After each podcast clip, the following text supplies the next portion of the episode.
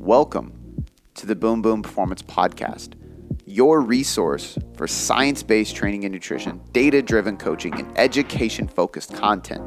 Before we get into this podcast, I just want to say thank you for taking the time to listen and learn with me so that you can apply what you are about to learn, take my strategies, use these tools, and finally have some serious methods to see sustainable success with your physique, your mind, and your life. This podcast was built on the foundation of applied education, and I'm excited for you to be here so you can have that experience with me. Now, without any further ado, let's get on to the show.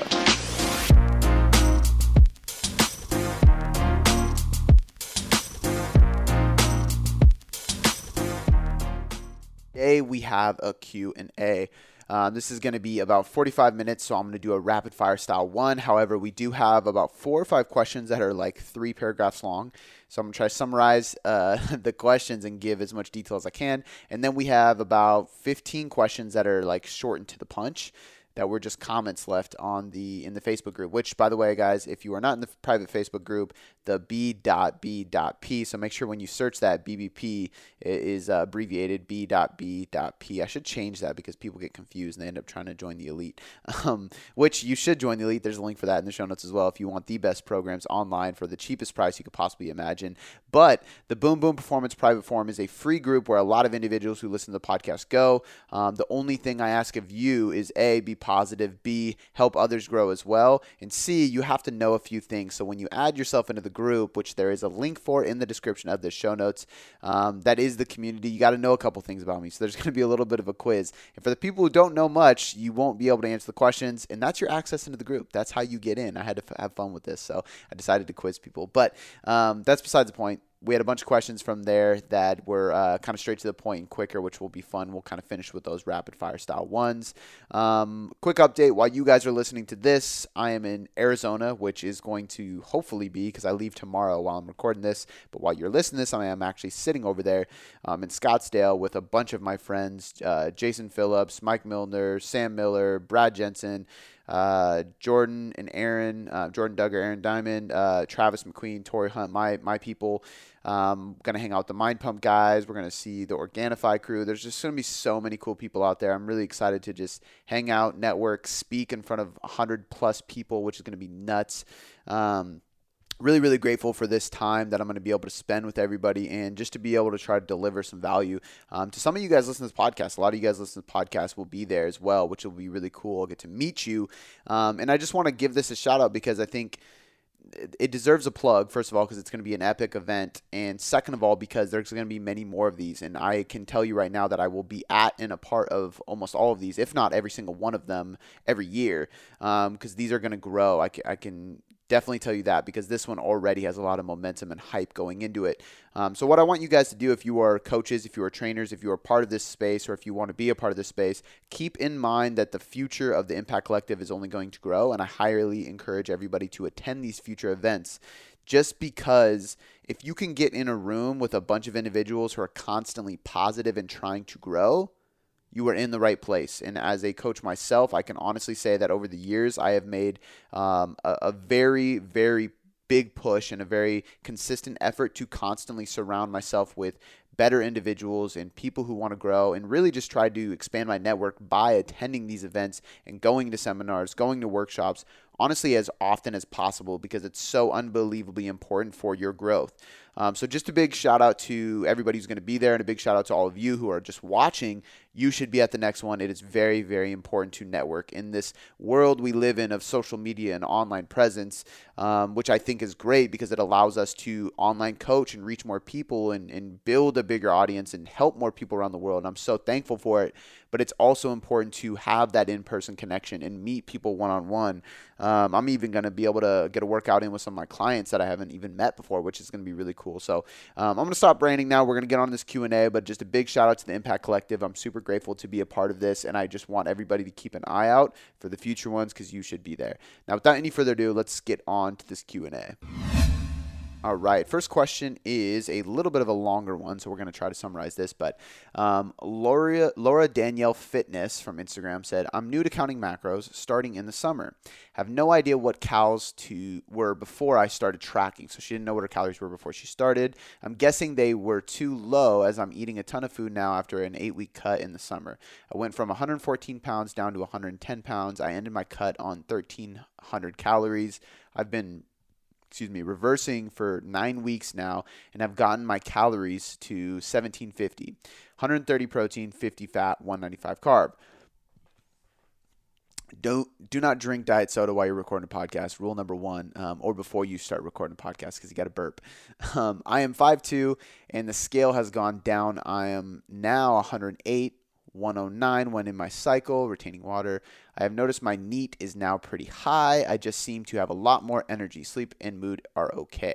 Performance is great. Should I keep upping my calories? I'm shocked that I've hit 1750 with no weight gain. Before the summer, I imagine I was averaging 1,400 calories a day. This is just an estimate as I was not tracking. I would say I am eating at least 80 grams more carbs. So how is someone as small as I am able to eat this much weight without gaining a single pound?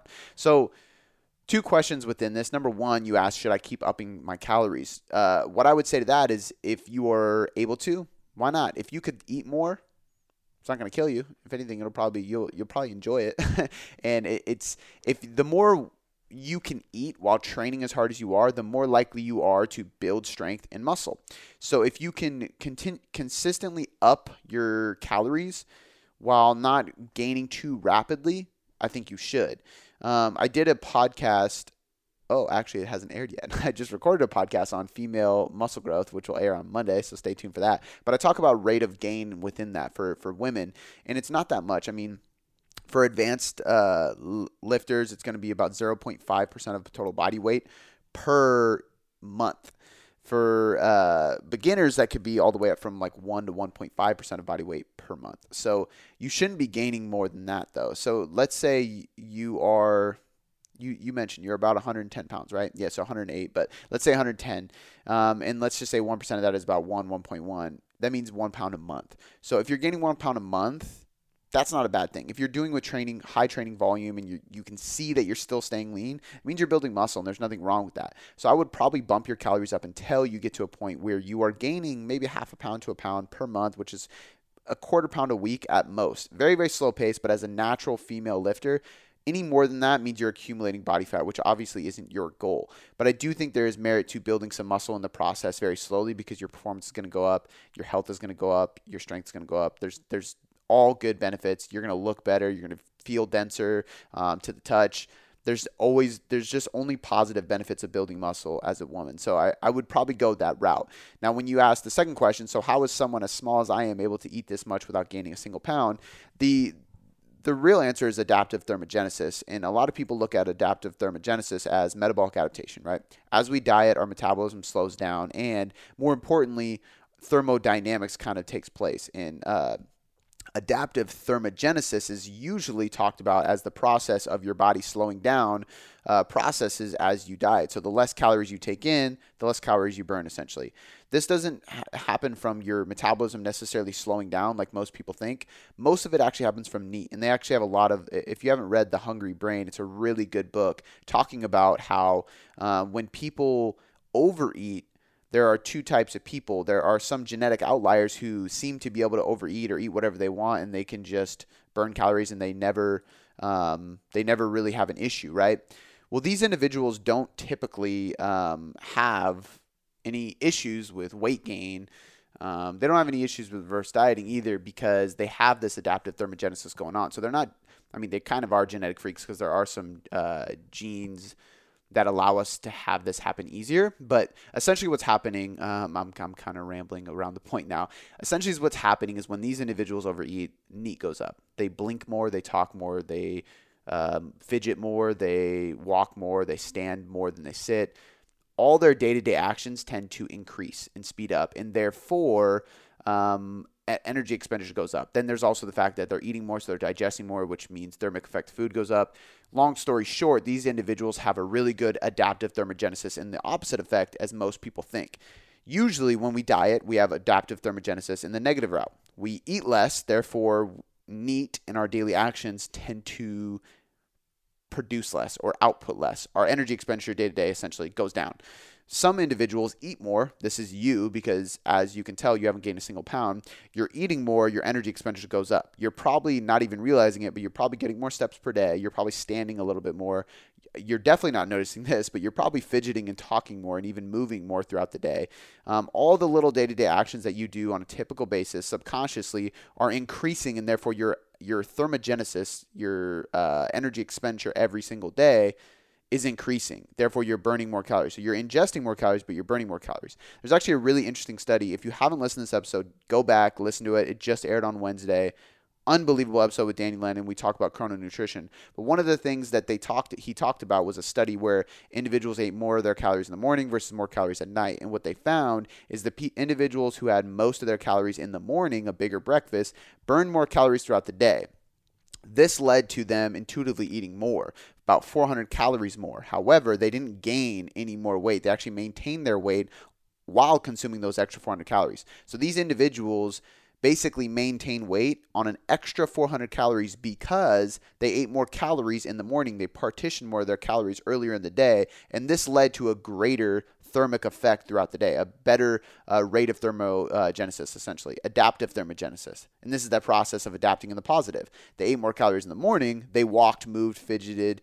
Their NEAT increased throughout the day. Therefore, they burned more calories and they actually earned more food. So they maintained on a higher weight. But let's say they were tracking more accurately and not trying to lose weight in this study. What they could have done is ate those calories in the morning, had this increase, this positive adaptive thermogenesis, and just not taken in any more calories. Therefore, they would have been in a deficit while eating the same amount of calories as the other group who was at maintenance, eating the same amount of calories. However, their calories were partitioned more towards the later part of the day, which goes against the grain for most people, but really, really fascinating study, really cool interview with Danny. But nonetheless, the point here is the reason you are able to eat this much and not gain a single pound during your verse is really just a positive balance of adaptive thermogenesis.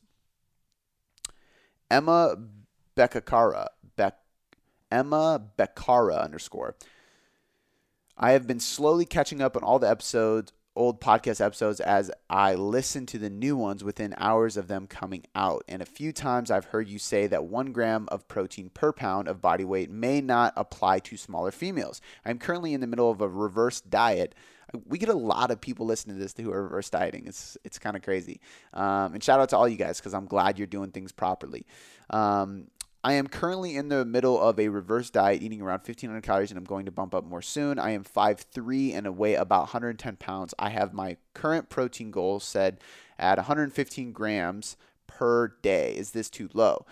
Would I benefit from a higher protein, lower carb split? Most of my carbs are coming from vegetables and fruits in one serving of oatmeal a day, but I also really enjoy eating protein. Current macros, 115, 170 carb, 40 fat. Is this too little protein? Thank you so much for the valuable content. So first of all, Emma, thank you so much for listening to the podcast right away when they come out. I truly do appreciate that. If you have not yet, for you and all the listeners, leave me a 5-star rating review if you guys love this show. It really, really makes my day, and it helps me grow this podcast, and that is the goal, to reach more people, help more people, and affect more lives, and you can help me do that. Now, your question.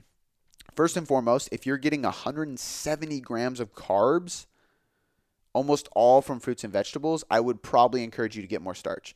I find that I don't have any research to say indefinitely that starches like potatoes, oats, rice, so on and so forth, have a better quote-unquote metabolic effect. But I do see people progress better when we're trying to work the metabolism, see fat loss, build muscle, go through a reverse diet, so on and so forth, when we add a little bit more starch in it. And 170 grams of carbs from all fruits and vegetables is quite a bit.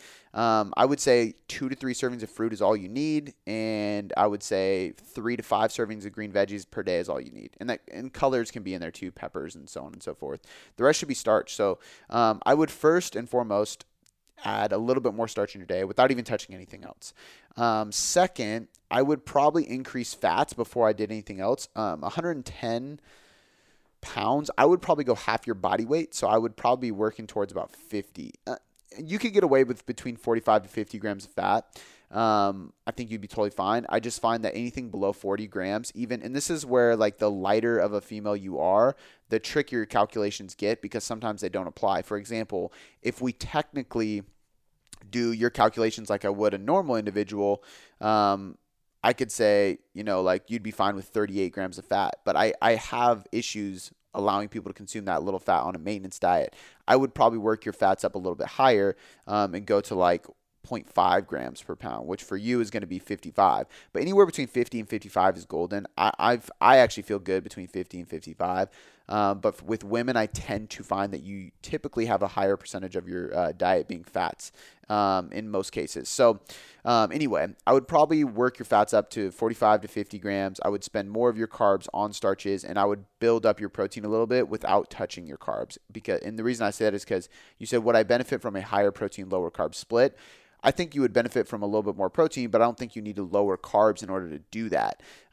Protein isn't going to store as body fat at that low of a, intake. Not that you have a low intake because you're eating enough protein, but could you benefit from more? Probably, mainly because if you split your protein evenly across 4 to 5 meals a day, it's barely hitting the leucine threshold to maximize protein synthesis. So for somebody your size, you're probably going to want to increase to about 1.2 grams per pound of total weight in order to hit that threshold and be more satiated and just have more calories in general.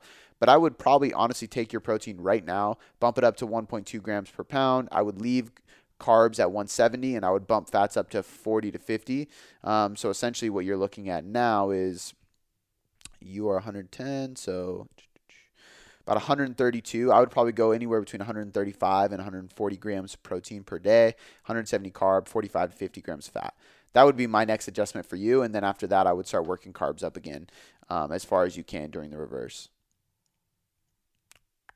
And just to add a little bit, is this too little protein? Not at all. 150 grams is plenty. 115 grams for a 110-pound female is enough protein. Do I think you could benefit from a little bit more? Absolutely. Will it harm you? Not at all. Is it kind of like a safety insurance policy? 100%. Because if you're getting that many veggies especially, you could be getting quite a bit of protein from broccoli, Brussels, oats, things like that.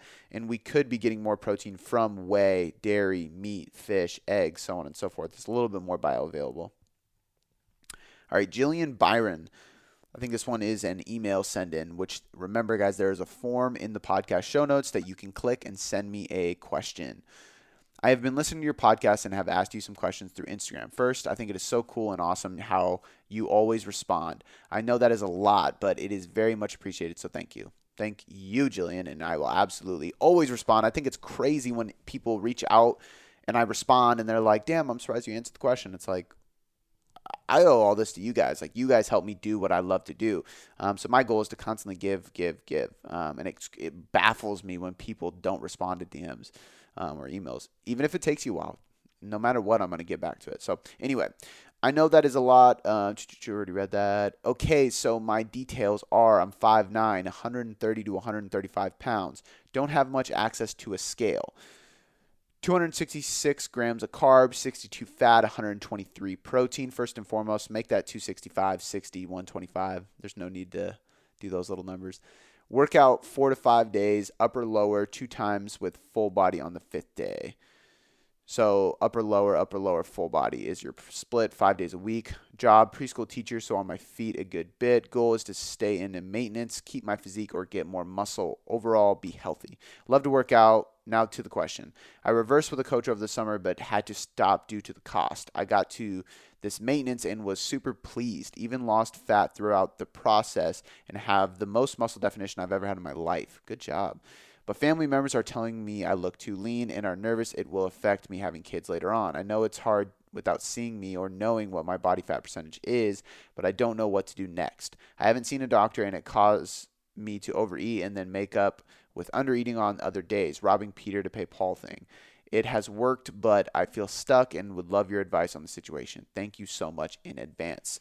So I think that you have, this is really, you're 100% right. It's very, very hard for me to answer because you're 130 to 135 pounds. You're eating 266 grams of carbs, 62 grams of fat, 123 protein. I do not think you're undereating. Honestly, I don't. That does not sound like you're under eating whatsoever. You're 5'9" at 130 to 135 pounds, so you're definitely lean because you're not super short and you are fairly light. So for your height, so you probably are really lean. However, you're not severely under eating. The thing we have to remember here, and again, you're going to want to listen to the Female Muscle Growth podcast that airs next week on Monday. But we have to remember that hormones, especially reproductive hormones and female hormones, don't just get regulated from fat as an intake, meaning what we consume in our diet as fat, the macro, helps regulate hormones. Yes, it's not just that though. It's the body fat on our body. And this applies to men too.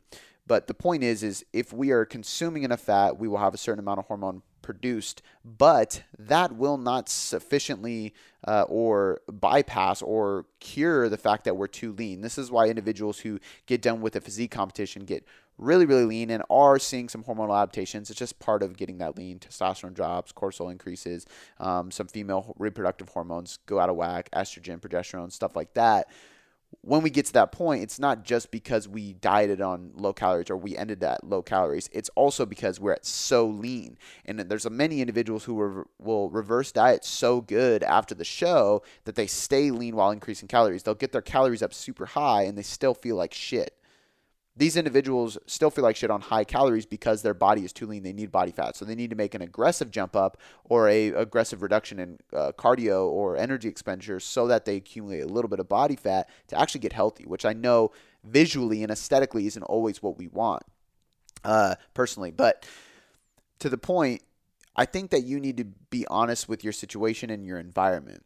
With your environment in the sense that you have to look at the individuals who are telling you this and honestly ask yourself if they're doing it because it's just they care and they truly believe this or because they are not in the same world as you. And I say that just because there's always the individuals, like for example, I can't tell you how many times my grandma has told me I'm too lean and I need to eat more, but she's my grandma.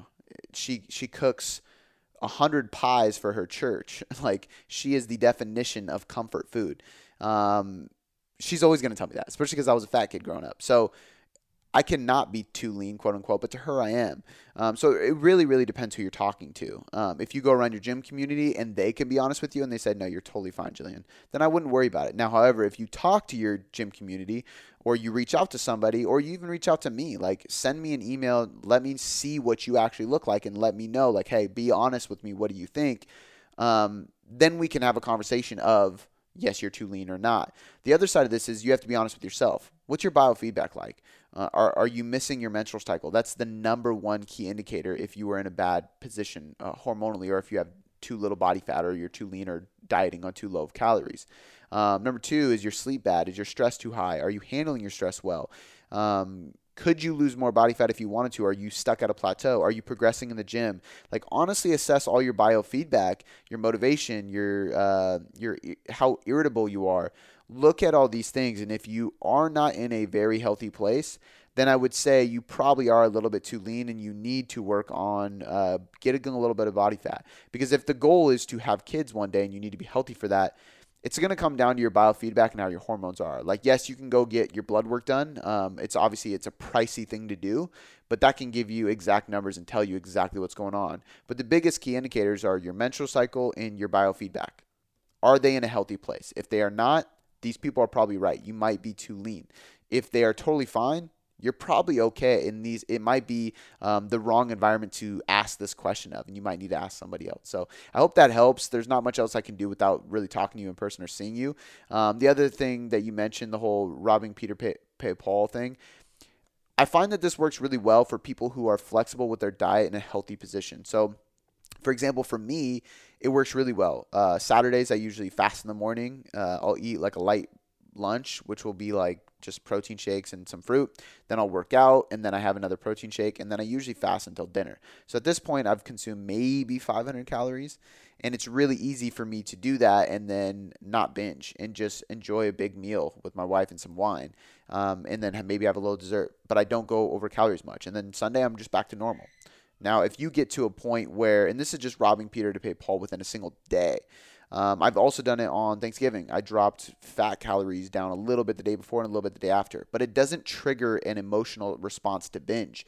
If you find yourself doing this robbing Peter to pay Paul thing and it's causing you or triggering you to eat more than you plan or binge or have emotional eating, that's when you need to stop doing it, and you just need to kind of chalk it up as a shitty day with macros. So you might go over, and normally you would say, I'm going to rob Peter to pay Paul, but you know that under eating severely after a binge is going to lead to a new binge in the next couple of days. You just have to say, well, shit, that was a bad day for the diet. Chalk it up. No big deal. It's a new day. I'm just not going to weigh myself today. I'm going to get right back to my normal macros and just consistently proceed. Because the more days you undereat, the more triggered you will be to overeat in the near future. So if it becomes this vicious cycle, you want to stop doing it completely, and robbing Peter to pay Paul, quote unquote, just isn't a strategy for you. Robbing Peter to pay Paul is a great strategy for flexible dieting if you have an already healthy emotional relationship with food. India Benjamin. Actually, I don't know if my Q&A would be good for a future podcast or a blog. I have EDS, and all of my joints are extremely hypermobile, so my balance and stability are terrible, and they pop out of place a lot. Building muscle is crucial for long-term, as the muscles can support the joints, while where tendons and ligaments cannot. However, because of the joint issues, it's hard for me to lift heavy, and it also and also lots of volume. Volume can lead to intense joint pain, and too heavy, my joints come out of place. I've been lifting for a few years now, and I am at a loss on how to progress. The condition affects collagen, so all of my body is affected, and I build muscle slower anyway. I definitely build muscle slower anyway, in addition to the joint issues. Do you have any advice on building muscle with this kind of obstacle? So if it's affecting your collagen and it's a matter of you have a low collagen production, obviously the obvious thing, consume more collagen, consume a higher protein diet, consume more animal proteins like meat, steak, things like that, because they contain more collagen in it. And you're going to try to do that, bone broth, things like that. The more collagen in foods that are going to help create collagen in your body is going to be helpful. Vitamin C every day, things like that. The other thing I would say is I'm not an expert in this, but I have worked with a few clients in person back in the day with this. And the big thing that we focused on is not locking out a lot of the movements, especially on the hypermobile joints. So if you have very hypermobile elbows, for example, I might not want to lock out a bench press or an overhead press or anything like that, because when I get into a fully locked out position as a hypermobile individual, I'm going into a hyperextension, and now I do not have joint stability, and I do not have joint centration, where we have like stacked joints, right? No stability, no strength. For me, I'm the complete opposite of hypermobile. I'm not that flexible. If I lock out a bench press, I'm in my most stable position. I can hold it up there for a long ass time. But a hypermobile person is pushing themselves past stability and into instability, and actually is putting themselves in a very weak position, in a very dangerous position for their joints. So for you, I'm going to stop before lockout on presses. I'm going to stop before lockout on squats. So a lot of your movements are going to be more tension-based. You're going to be focusing more on getting a pump, more blood flow, oxygen to the muscles, less locking out the joints, less heavier movement. So I might have you do high rep squats versus low rep squats, because it's going to be safer on your joints. That's the best advice I can give you is increase more collagen, have a higher protein diet, and really just focus on less locking out of the joint. So you're more focused on partial range of motion movements, believe it or not, and really just prioritizing tension inside the muscle. If you can accumulate a lot of lactic acid and metabolites from doing high rep metabolic style work, so 15, 20, 25 reps, like high rep stuff, high tension stuff, I think you're going to be better off in the long run. I think you're probably going to notice less joint pain after lifting. Do not know how to pronounce this. Jiska Tabat. It's J-S-K-A-T-B-O-T. Tips for a 20-year-old female athlete that has been training for about 3 years and that is wanting to participate in their first figure competition this coming May. Okay. First and foremost, read Caroline's blog. I'm going to link that in the show notes, and also read the one that's coming out next week. We're going to publish another one next week, and that one is going to be right up your alley. It's literally called basically like your guide to competing basically whether – kind of teaching you, like, should you compete? And it's going to teach you, like, all the things Caroline wished she would have known and done differently. And she did really well. She actually has the opportunity to go chase her pro card, so she's kind of bouncing back and forth whether she wants to compete again or not. But nonetheless it's hard for me to say. I would say first and foremost, do it for the right reason. You're young. Make sure you know what you're getting into. Physique competitions can be a big mental battle. So if you have any prior negative association or relationship with food, dieting, training, cardio, anything like that, I probably wouldn't suggest it because, I mean, it's competitive starvation. I believe somebody was listening. I think it was one of the 3DMJ guys. That's basically what it is, right? In a sense, it is. You're dieting to extreme levels to get as lean as possible. You will feel run down and fatigued and just not well. And it can be hard. So make sure you're doing it for the right reason. Make sure you love the sport of bodybuilding if that's what you're doing it for. If you just want to see how lean you can get and you could care less about competing or the sport or if it's not going to benefit your career and stuff, I would maybe consider doing a photo shoot so you don't have to get as lean. But again, like if you love the sport of bodybuilding, do it. Like that's why I did it. I love bodybuilding as a sport. And if I were to ever do it again, it'd be because of that as well. But I also have a pretty positive relationship with food and my body. So it's easier for me to say that, which didn't come easy. It definitely screwed with me the first time I did it, and I had to learn how to have a better relationship with food in my body. So that's the biggest tip, honestly. I would take your time. Don't do a short, quick prep.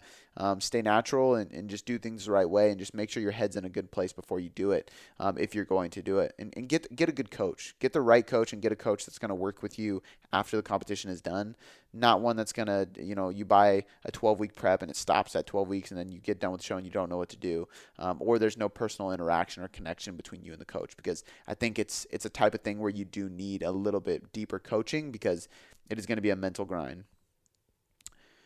Carmen Spitzer, training when recovering from adrenal fatigue. Strength training only or also HIIT/cardio?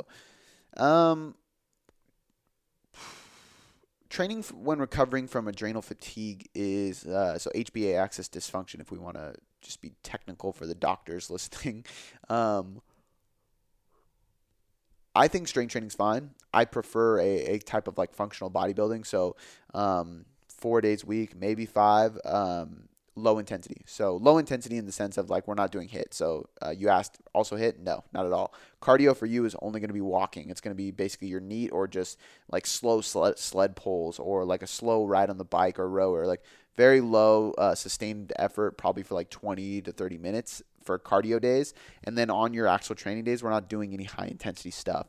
We're focusing on tempo, control, lifting, muscular tension, bodybuilding, and functional movement patterns. So getting better at the skill acquisition of lifting. So actually understanding how your body works and really working through ranges of motion while adding tempos and pauses and things like that. I think it's really just about bodybuilding, honestly, like slowing down a little bit and getting away from CrossFit, getting away from high intensity modalities, getting away from intervals and AMRAPs and anything that's going to push the intensity above and beyond, which there's nothing wrong with. Like there's a place for intensity, but if you experience any type of adrenal fatigue or excess cortisol production at all, I think it's probably time that you slow things down a bit. So strength training is totally fine. It just needs to be controlled. And for cardio, I'd probably be going low to moderate intensity and not too much of it. The biggest thing for you is just making sure you're getting enough food and make sure you're getting enough sleep and then just lowering the overall intensity, honestly.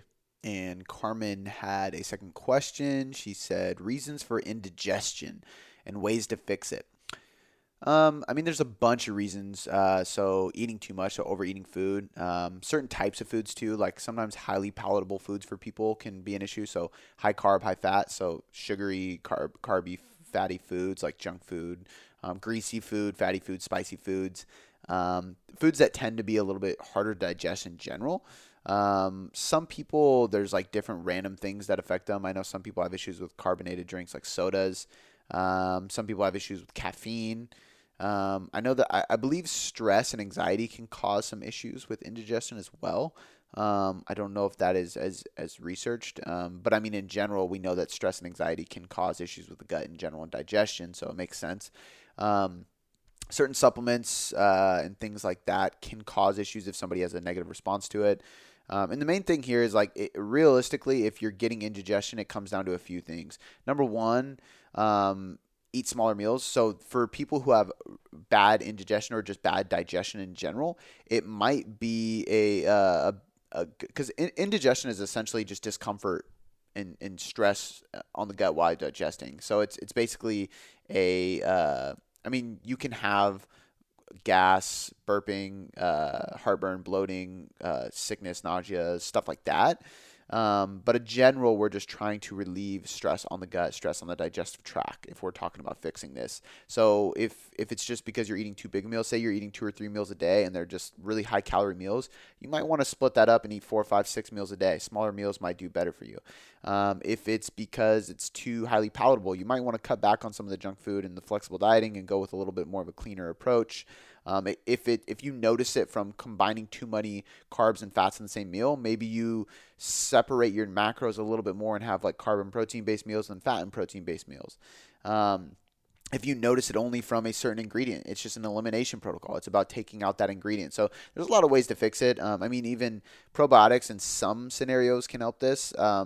Probiotics are much more niche than people realize, but digestive enzymes can help too. Apple cider vinegar can help as well. So there's a lot of ways to fix it. We just have to determine what's really causing it, essentially. All right, Emily Wayford, currently bulking, first time ever after always chasing fat loss. Well done.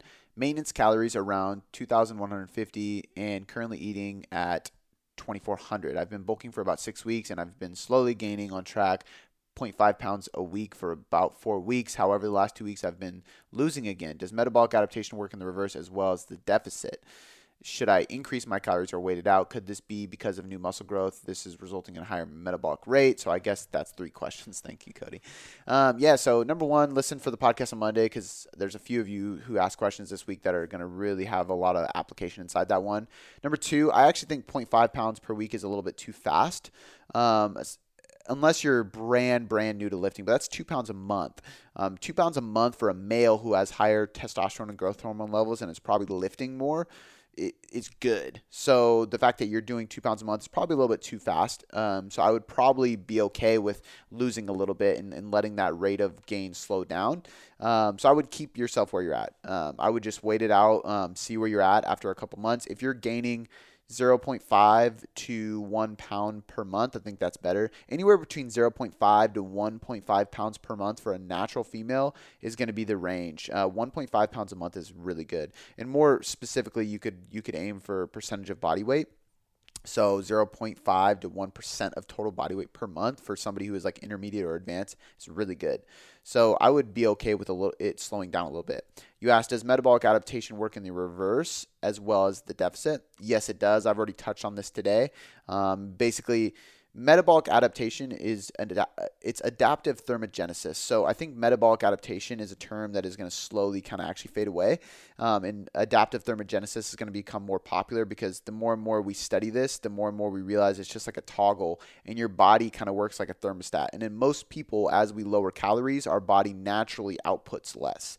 So while you're reversing and you're increasing, it's less likely that it's muscle mass, because I know you asked that too. It's more likely that your NEAT, your thermic effect of food, and your overall energy expenditure in the gym is probably increasing because you're taking more energy in. So your body is just working at a higher rate across the day in everything you do, and you're burning more calories day to day generally. When you said, could this be because of new muscle growth? Probably not. The honest truth is that muscle tissue does burn more calories than fat tissue. So the more muscle you have on your body, the higher your metabolism will be, but it's very small. It's not noticeable. So you could gain a lot of muscle and you might be eating a couple hundred calories more, if that. And that's if you put on a lot of size. So it's really not as much as you would think. So it's probably not that, especially because it's only been 6 weeks. It's not going to happen that quick. A muscle doesn't build that quick. So most likely what's happening is you have adaptive thermogenesis. Your body is outputting more as you increase calories. I wouldn't increase calories yet. I would keep your body weight gain at 0.5 to 1% of body weight gained per month, and keep it slow. It's going to be better that way to stay lean while gaining. And then you know it's pure muscle and you don't have to go this zigzag approach of gaining and cutting, gaining and cutting. Jacqueline Flint. I have to go on a 6-week-long field session with my school over the summer, mostly lots of camping because I am a geology major and we have to map out the Rockies. That is fucking cool. Really, really cool. Jordan Belford actually did a lot of that stuff, I believe. No, it wasn't Jordan Belford. Who was the podcast? I was listening to a podcast. The guy who created Netflix, drama, short story long, one of my favorite podcasts. He did an episode with the guy who created Netflix, and he was a geology major, I believe. And he traveled all the time for school and went in the mountains, stuff like that. Really, really cool. And I won't have access to a gym. So she said she's going to be traveling over a lot of the summer, and I won't have access to a gym during that time. What can I do to maintain my muscle and stay fit and healthy? Honestly, you could literally do like three. I mean, you could do this daily, but you could pick a few days a week, 3 days a week, and do a bunch of sets of like bring a band with you. Bring a couple bands. Bring a longer band for like band pull parts and rows and curls and tricep extensions, and then bring a mini band for like hip abductions and walking laterals and bridges and stuff like that. And you could literally do push-ups, band pull aparts and rows, and squats and hip thrusts and abductions. You hit your quads, you hit your glutes in multiple ways. You hit your upper back, you hit your lats, you can hit your biceps, your triceps, your delts, you can hit everything, and just do the bare minimum. Like, you're going to do maintenance volume, which is honestly, I don't know exact percentage of your total volume needed to grow, but your maintenance volume compared to like your maximum adaptive or maximum effective or maximum recoverable, if we're going to speak in all these terms, volume is really low. So what it takes to maintain muscle is significantly lower than what you would expect and what it takes to build muscle. So I think you'd be totally fine. And then when you come back, you're going to build muscle really easily because you're back to a gym. So when you're gone, I would just honestly make sure you're doing some bodyweight training, some band work, and you would be more than well off.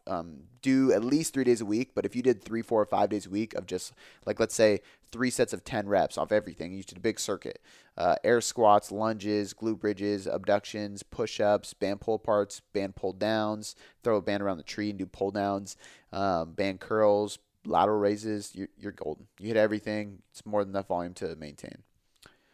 Neil Miller, what is your current supplement/micronutrients stack? Oh, I like it. I'm going to link all these in the show notes because, as you guys know, shout out to the sponsor, Top Nutrition. Top Notch Nutrition is who supplies almost all of my supplements right now. I still take some stuff from some other companies, but Top Notch Nutrition kind of took over my pantry, to be honest with you.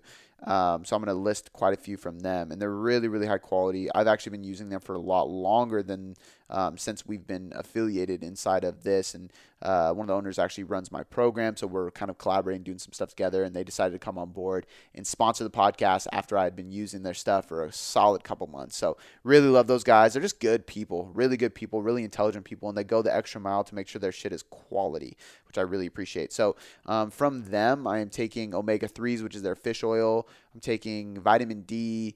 I am taking Relief, which is a inflammation supplement that they make that's like curcumin and some other things that help the curcumin work. But it's essentially just helpful for your joints and inflammation in general. I am taking a multivitamin from Legion. I am taking Sleep from Top Notch Nutrition on most nights, and it's like some neurotransmitters, so GABA and stuff like that, and then also melatonin helps you actually get a really good sleep. I really have been enjoying that. I take Mind most days. Mind is their nootropic supplement. I like that too, and I think I always tell people it's kind of like the yin and yang. So sleep and mind kind of work together. They both have different things in it. So like sleep has GABA and Mind has alpha GPC and some things in it. So we have like different neurotransmitters going on, and it's very helpful to take multiple things because they both have significant effects on serotonin, dopamine, your mood levels, your motivation, your serotonin, your ability to sleep, stuff like that. So I find that I really do well if I take Sleep at night and Mind in the morning. I take Garden of Life probiotic when I travel. I am taking whey protein. I prefer Dymatize whey protein. It's not the highest on Labdoor. It's up there. It's closer to the top, so it's good quality product. But Dymatize ISO 100 and Dymatize casein, they just taste fucking good. And to me, that's important. So I do drink casein and whey protein from Dymatize. What else am I taking? I want to say that's it. I have highly branched cyclic dextrin and creatine monohydrate, both from Muscle Feast, who uses CreaPure. Another sponsor of the podcast, CreaPure, is the world's best creatine you could possibly get, and they supply to Muscle Feast. So I usually use, I don't actually use Muscle Feast anymore. I lied, because CreaPure sends me their creatine, but you guys can't buy that, I don't believe. So I do recommend getting Muscle Feast, because they're supplied by CreaPure along with a few other brands. So what do I got here? I got fish oil, vitamin D, relief, which is the inflammation, sleep, which is the sleep one, mind, which is the nootropic, greens powder. I do that in the morning. I don't think that's necessarily mandatory because I take my multivitamin, but I do enjoy just like the mental note of taking a green drink. It just makes me feel good, for lack of better terms. Those are all from Top Notch Nutrition. I take Legion's multivitamin. I take berberine from Swanson with high-carb meals, act as a glucose disposal agent. I take Dymatize whey and casein, and I take Muscle Feast, highly branched cyclic dextrin, and creatine. Oh, and I take Top Notch Nutrition's pre-workout, which is, in my opinion, dosed perfectly because I never get the jitters. I never feel like just crazy stimulated, but I do feel very focused, and I get a nasty pump, so I really have been liking that. And I'll cycle probably in and out of that because I don't like to overdo pre-workouts. But that's my supplement stack. It's actually more than I realized I take. But, yeah, that's where I'm at with those. James Cross, the ultimate guide to gym swag.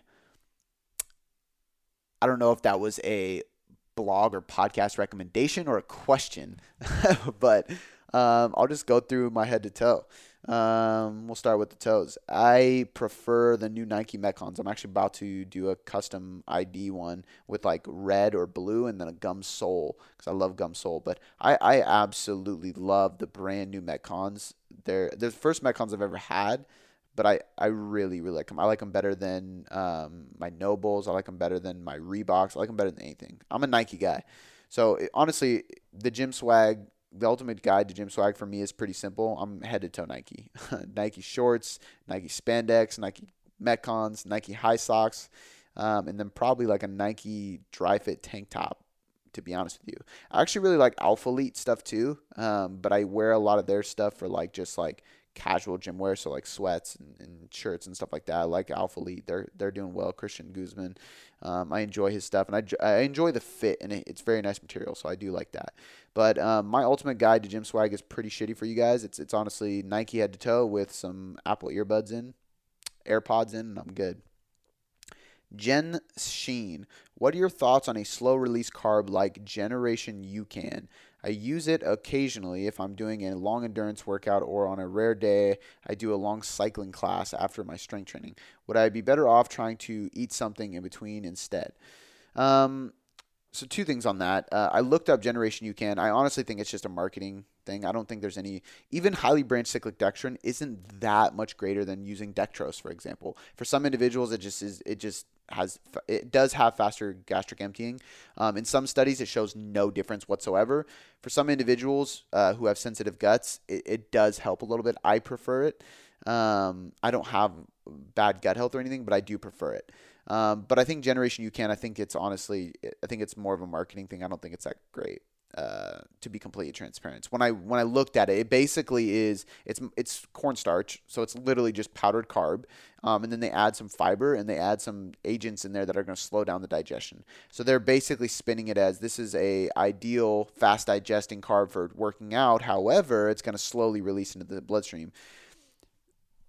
I don't buy it. I personally think it's not worth spending extra money on. I would just get something like dextrose, Gatorade, highly branched cyclic dextrin. Just get a carb source. At the end of the day, your body's going to have the same absorption rate damn near no matter what, especially if we're trying to train. So if you have an hour-long endurance workout and you consume 60 grams of carbs throughout that workout, you're golden. The rate of glucose absorption typically for most individuals is about 1 gram per minute. So if you sip 60 grams of carbs of highly branched cyclic dextrin or dextrose or Gatorade or whatever throughout that 60 minutes, you're going to be fine. Even if it's like you chug down a quarter of it, then 20 minutes later you chug down another quarter, 20 minutes later half of it, like it doesn't matter. As long as you get those carbs in, I think you'll be totally fine. Now you say, I'm doing a long endurance workout, or on a rare day, I do a long cycling class after my strength training. What I would do in that scenario is I would probably sip on the carbs towards the tail end of the strength training workout and into the beginning of the cycling. That way you're basically kind of transitioning from one to the next. And I would have protein in there too. So either hydrolyzed whey protein, so it's really easy to digest, or if you don't like that, just do some essential amino acids. But yeah, I think Generation UCAN is more of marketing hype. I don't think you need that type. It's just literally they added a couple grams of fiber to quote unquote sustain the energy. Paul Levitin. It's a long one. Can you reverse diet slash, can someone reverse diet slash lean bulk if they aren't strength training sufficiently? If yes, then what is the minimal stimulus needed to make gaining beneficial? Context, so you understand what I mean. I train an older gentleman 2 times per week. We've been training for a while and he's lost over 80 pounds, mostly through caloric deficit, calorie deficit, increased activity in the gym, and also he walks on the treadmill. We've about reached his goal weight and I want to start upping his calories so that he can be at a more manageable maintenance as opposed to the aggressive deficit he used to lose the weight. But we only strength train 2 times per week for an hour and not very intensely because of his age and limitations. Is it possible for him to go into a surplus and not put on fat slash put on muscle, or is there enough of a muscle building stimulus? I would probably say, yeah, he probably needs more volume, but it's hard to say because I don't know his history. 2 things will happen. 1, I would test it. When you start increasing, he might literally, and this sounds crazy, but he might just walk faster on that treadmill when he does his cardio, and he burns more calories through that. So he may not gain weight. He may be able to bring that up. But also remember too, if he's in a deficit and he's actively losing, you need to bump up his calories just to maintain anyway. So his goal has changed. So because his goal is no longer to lose weight, you're safe to bump up calories no matter what, because we know that regardless, he's going to maintain weight. Now he's not going to be consistently losing weight, and that's the goal. But generally, I think that like what you'll probably notice is that you can add a little bit of volume in your 2 days a week with him. You can maybe add a metabolic finisher at the end. He's probably going to just work harder. NEAT's going to go up, and he might just burn a little bit of extra calories. So I think you'd be safe increasing calories in a reverse diet a little bit. The lean bulking part is going to be hard. You said I train an older gentleman. What does that mean? Are you know what I mean? Like that can throw out the context too. Like a lean bulk for somebody who is elderly is possible, or I shouldn't even say elderly. An older gentleman, anybody even, not even old, like I feel guilty saying numbers here, but anybody who's 40, 50, 60, it really doesn't matter. Like in those areas, you shouldn't be going into a big surplus anyway. Even in 30s, you got to slow it down. 20s, you can get away with bulking, quote unquote. Once you get late 20s, early 30s, or just being an experienced lifter, you have to like really lower that amount of surplus you go into because you're going to gain at such a slow rate.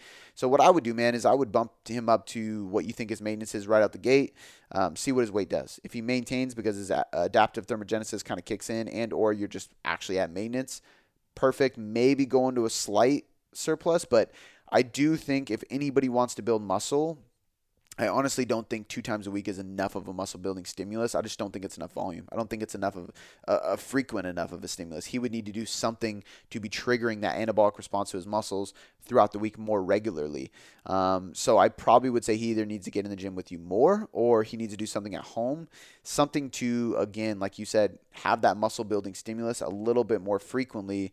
Otherwise, I just don't think it's, I honestly don't think it's possible to build that much more muscle, especially because given his circumstance, and because he's already dieted. So coming out of that, and he's been doing the amount of volume he's doing for that long. I just, there's no other way to spin it. I think, honestly, I just think you would have to up to at least 3 or 4 times a week, maybe replace some of the cardio days with lifting, that would be my best bet. You said, can someone reverse diet slash lean bulk if they aren't strength training sufficiently? I would say, can you reverse diet? Absolutely. Can you lean bulk? No.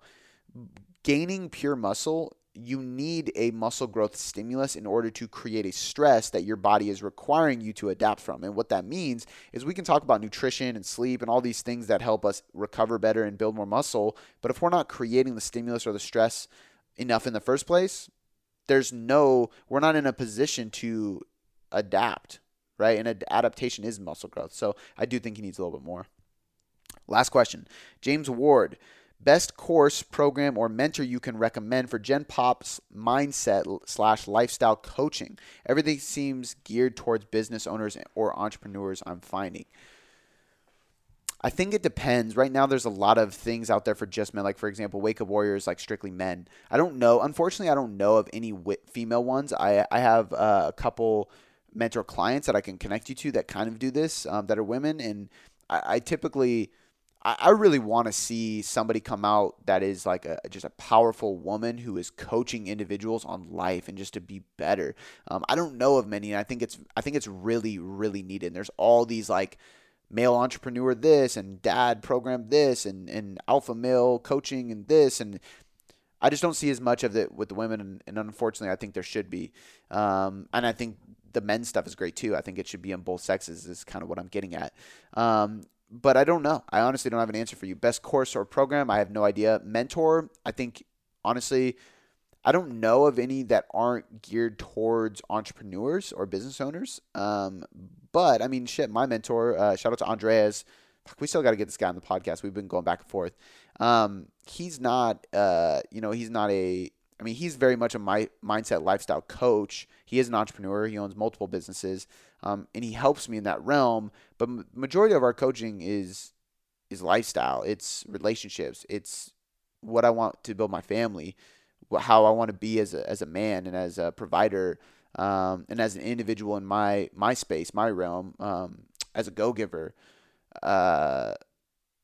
My thought processes, my mindset, like all those things, family, everything like that. So now he is also an entrepreneur and a business owner, so he does help me in that realm as well, but it's more so along the lines of mindset and lifestyle. So they're out there for sure, man, and it's hard, but I think most of the time you have to, in my opinion, I think you have to seek within the entrepreneur world to find that. And then you'll find somebody that clicks with you, and I think you just need to hire them, because even if you are Gen Pop and you don't own a business, do you want to make more money? Yes. Do you want to be successful? Yes. Do you want to be happy? Yes. Do you want to be fulfilled? Yes. Do you want a great family? Yes. Do you want an unbelievable relationship? Yes. Do you want to be fit? Yes. Okay. So there's no difference between you and me. The only difference is I own a business, and that puts a title on my name as a quote-unquote entrepreneur. But we all want the same thing. So I think even if you found somebody who is a quote-unquote entrepreneur coach or whatever it would be, I don't even know what they're called, I think they'd be able to help you too if you find the right one that you can connect with and that you relate to.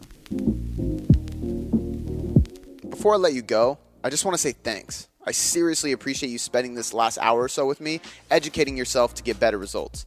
It still humbles me to this day that people around the world literally have me in their headphones or their speakers just to learn.